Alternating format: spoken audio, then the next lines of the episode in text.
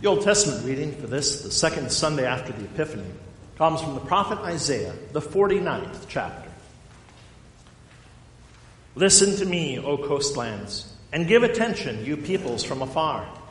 The Lord called me from the womb, from the body of my mother, he named my name. He made my mouth like a sharp sword. In the shadow of his hand, he hid me. He made me a polished arrow. In his quiver, he hid me away. And he said to me, You are my servant, Israel, in whom I will be glorified. But I said, I have labored in vain. I have spent my strength for nothing and vanity. Yet surely my right is with the Lord, and my recompense with my God. And now the Lord says, He who formed me from the womb to be his servant, to bring Jacob back to him, and that Israel might be gathered to him. For I am honored in the eyes of the Lord, and my God has become my strength. He says, It is too light a thing that you should be my servant to raise up the tribes of Jacob and to bring back the preserved of Israel. I will make you as a light for the nations, that my salvation may reach to the end of the earth.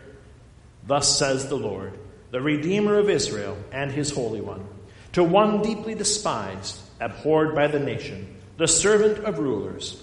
Kings shall see and arise, princes, and they shall prostrate themselves, because of the Lord who is faithful, the Holy One of Israel, who has chosen you. And this is the word of the Lord. Praise the Lord, all nations. Extol him, all peoples. For great is his steadfast love toward us. And the faithfulness of the Lord endures forever. Ascribe to the Lord the glory due his name. Bring an offering and come into his courts. The epistle reading comes from the first letter of St. Paul to the church in Corinth the first chapter. Paul, called by the will of God to be an apostle of Christ Jesus, and our brother Sosthenes, to the church of God that is in Corinth, to those sanctified in Christ Jesus, called to be saints, together with all those who in every place call upon the name of our Lord Jesus Christ, both their Lord and ours. Grace to you and peace from God our Father and the Lord Jesus Christ. I give thanks to my God always for you because of the grace of God that was given you in Christ Jesus, that in every way you were enriched in him in all speech and all knowledge, even as the testimony about Christ was confirmed among you, so that you are not lacking in any spiritual gift as you wait for the revealing of our Lord Jesus Christ, who will sustain you to the end, guiltless in the day of our Lord Jesus Christ. God is faithful, by whom you were called into the fellowship of his Son Jesus Christ, our Lord. And this is the word of the Lord. The Holy Gospel that serves as the text for our sermon this morning comes to us according to St. John, the first chapter. The next day, John the Baptist saw Jesus coming toward him and said, Behold, the Lamb of God who takes away the sin of the world. This is he of whom I said, after me comes a man who ranks before me because he was before me. I myself did not know him, but for this purpose I came, baptizing with water, that he might be revealed to Israel. And John bore witness. I saw the Spirit descend from heaven like a dove, and it remained on him. I myself did not know him, but he who sent me to baptize with water said to me, He on whom you see the Spirit descend and remain, this is he who baptizes with the Holy Spirit. And I have seen and have borne witness that this is the Son of God. The next day again, John was standing with two of his disciples, and he looked at Jesus as he walked by and said, Behold, the Lamb of God. The two disciples heard him say this, and they followed Jesus. Jesus turned and saw them following, and said to them, What are you seeking? And they said to him, Rabbi, which means teacher, where are you staying? He said to them, Come, and you will see. So they came and saw where he was staying. And they stayed with him that day, for it was about the tenth hour. One of the two who heard John speak and followed Jesus was Andrew, Simon Peter's brother. He first found his own brother Simon and said to him, We have found the Messiah, which means Christ. and he brought him to Jesus. And this is the gospel of our Lord. Praise to you, O Christ. Grace, mercy, and peace to you from God our Father and from our Lord and Savior, Jesus Christ. Amen. John the Baptist had one purpose in his life to direct people to the Messiah, Jesus Christ. His ministry was to prepare the way of the Lord, to call people to repentance, and to turn their eyes to Jesus, their Savior. And in our gospel reading today, we see him doing that in a very real, very personal way. As Jesus passes by, John says to some of his disciples, Behold the Lamb of God, meaning, look, there is the one that you should be following. There is the one who is greater than I am. And upon hearing this confession, John's disciples do more than just behold Jesus, they follow him. Which prompts Jesus to turn and ask them, What are you seeking? Meaning, why are you following me? What exactly led you to leave behind John, whom you have been following and helping, and instead come to me? It's a great question. And it's one that still applies today to every single person who follows Jesus. You, me, everyone who claims the name of Jesus Christ is theirs. We must ask ourselves, what are you seeking? Why do you come to Jesus? What do you expect from him? What do you hope to gain from Jesus? Because let's be honest, Nobody comes to Jesus by accident, and nobody puts their faith in Jesus without a reason. All Christians, even those who are very lax in their faith, even those who think about Jesus almost never, they still have a reason. Something that they cling to that makes them still claim the name of Jesus, even if it's only in times of desperation. By professing even an ounce of Christian faith, you are doing so for a reason and with the expectation of receiving something. So Jesus asks of you the same question he asked John's disciples What are you seeking? Do you want a teacher? Do you want someone who will give you good advice and help you whip your life into shape? Somebody who's going to lay out a checklist of things that you can do, a beautiful list that you can check off each of the boxes as you do that thing in your life and you can pat yourself on the back. A wise old sage who can help you navigate the pitfalls of this world, whose words can bring you moral and hopefully financial stability. Do you want a divine genie? Someone who will grant you wishes if you do just the right things or say just the right prayers. Someone who will make you rich and safe and fat and happy. A Messiah who expresses his love with trinkets and hopefully cash. Do you want an emotional support Messiah who will help you get through the hard times? Someone or something that you can go to when you're sad. Someone that you can go to when you really need a friend to talk with. Someone that you can just be yourself around. You just need him to be a shoulder to cry on Someone who reassures you that everything is going to be okay. Do you want an emergency plan that sits back quietly in the background until you really need it? Are you looking for just some good confidence that when it all goes down, you've got someone there to help you? Whether it's someone who will bail you out in this world, or someone who will just appear on when you're on your deathbed to whisk you away to paradise you know that they'll be there for you. But the rest of the time, you can just ignore them. Like some grand insurance policy, except it doesn't cost you anything.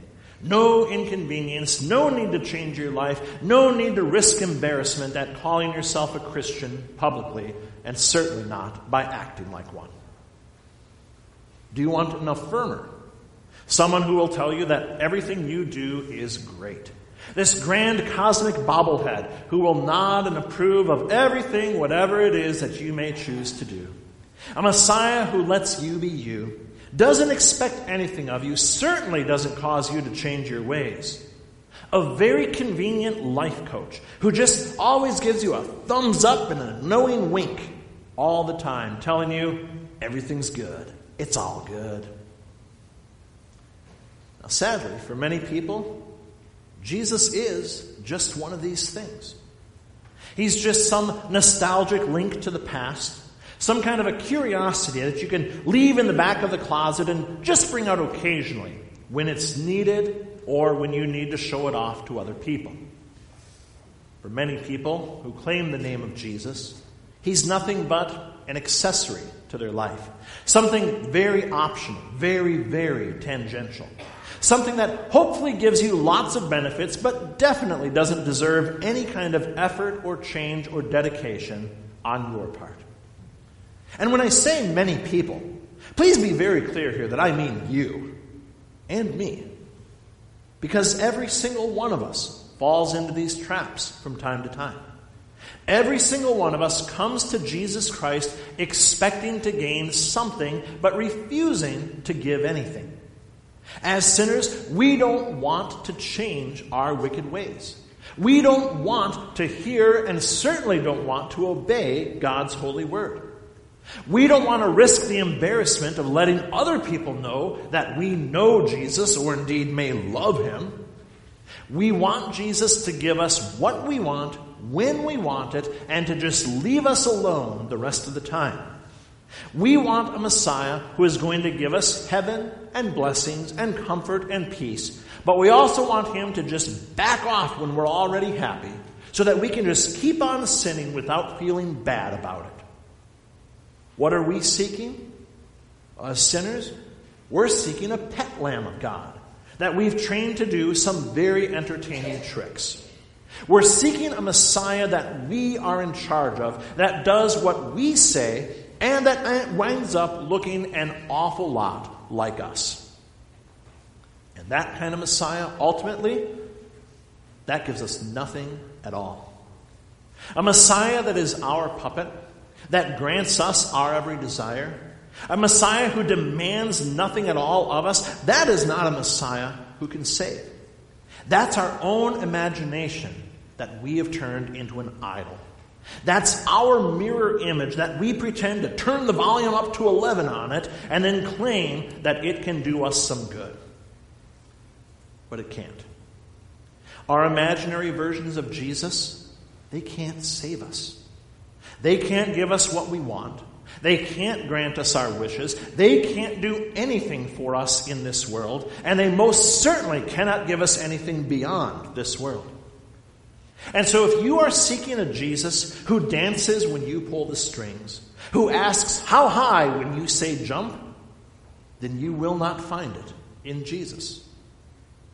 Instead, you will find what John told his disciples they would find. In Jesus, the real Jesus, you will find the Lamb of God. And what exactly does that mean? Well, it means that you won't be able to put him in a box. You won't be able to understand him completely. You won't be able to make him do your bidding. And for that, you should give thanks. Because that means that he is far beyond you and your feeble imagination. That he is superior to you in every way, which is exactly what you actually need, no matter what you might be seeking. Jesus Christ is the Lamb of God, the true Messiah that God promised for so long. He is not a meek, tame, cute little lamb that you can command. He is the Lamb of God, but he is also the Lion of the tribe of Judah. As Isaiah says in our Old Testament reading, his mouth is like a sharp sword, dividing and killing with a mere word. He is despised and abhorred by the nations because he stands against them, and yet he is the King of kings and Lord of lords, before whom all will bow, and his will cannot be questioned. He and he alone is the Savior of all nations, the champion who destroys death and the devil for all mankind by his power and his might.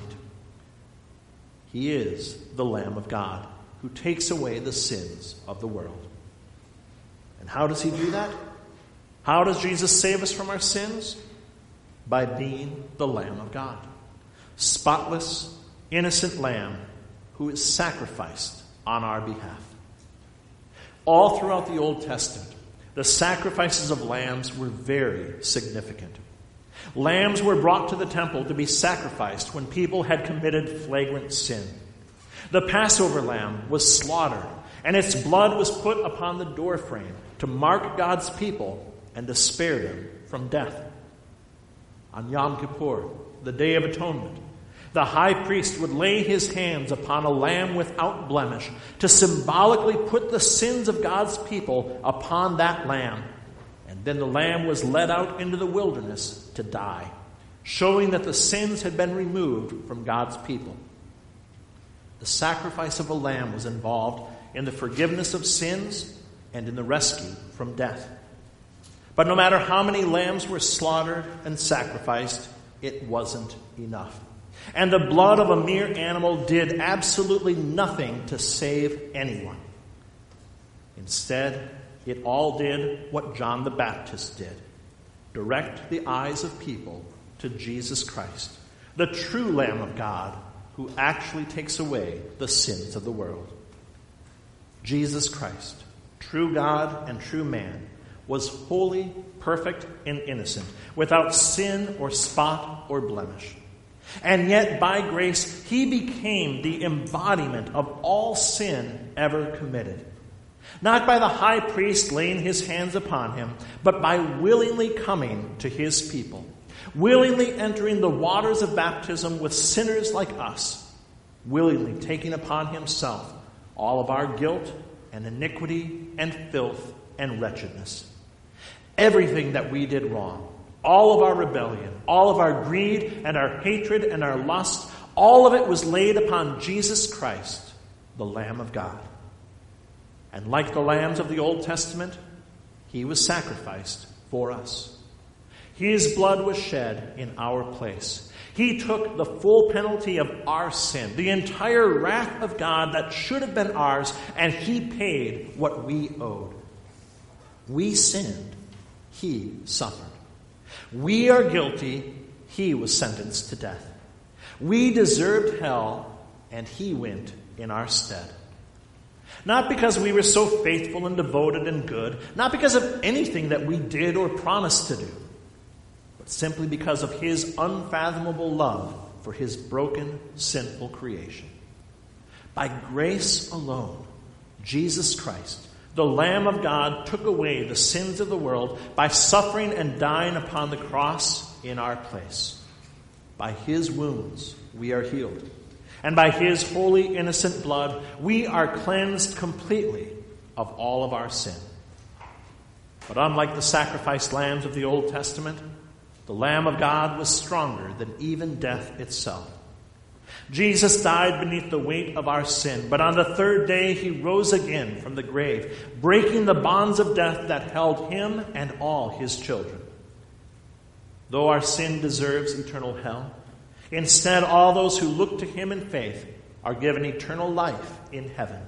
That perfect, sinless paradise where there is no more pain or suffering, no more sorrow or tears, no sickness, no sadness, no death only the eternal joy of being in God's holy presence for all eternity, feasting at His eternal table, singing out His praises with angels and archangels and with all the company of heaven for all eternity.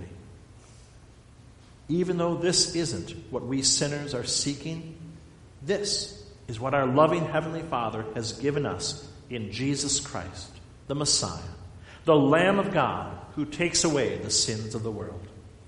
Even though we often seek something worldly, something disposable, something far less than what Jesus truly is, by grace, through faith, we sinners are given Jesus Christ, the Lamb of God, who takes away the sins of the world, who takes away our sins, who gives us the undeserved gift of eternal life in heaven.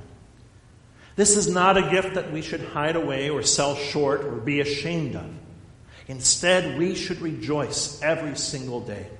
We, like John, should be bold witnesses of His grace. And we, like Andrew, should tell our family and friends and everyone we see the good news that we ourselves have been given that Jesus Christ is the Messiah, the Lamb of God who takes away the sins of the world. And by His cross, by His empty tomb, you are forgiven of every one of your sins, and eternal life in heaven is yours. To God alone be all glory, now and forever. Amen.